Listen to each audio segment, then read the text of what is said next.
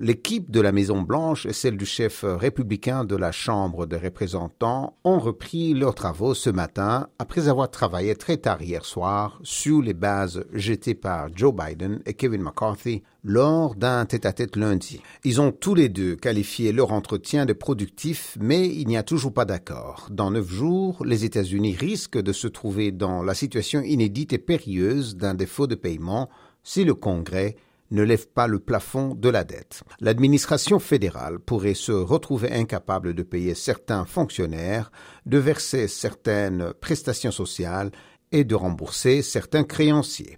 Le temps presse, d'autant plus qu'il ne s'agit pas seulement pour Joe Biden et Kevin McCarthy de se mettre d'accord, mais le président l'a dit, il faudra aussi vendre le compromis à leurs partis respectifs afin qu'ils l'approuvent au Sénat et à la Chambre de représentants.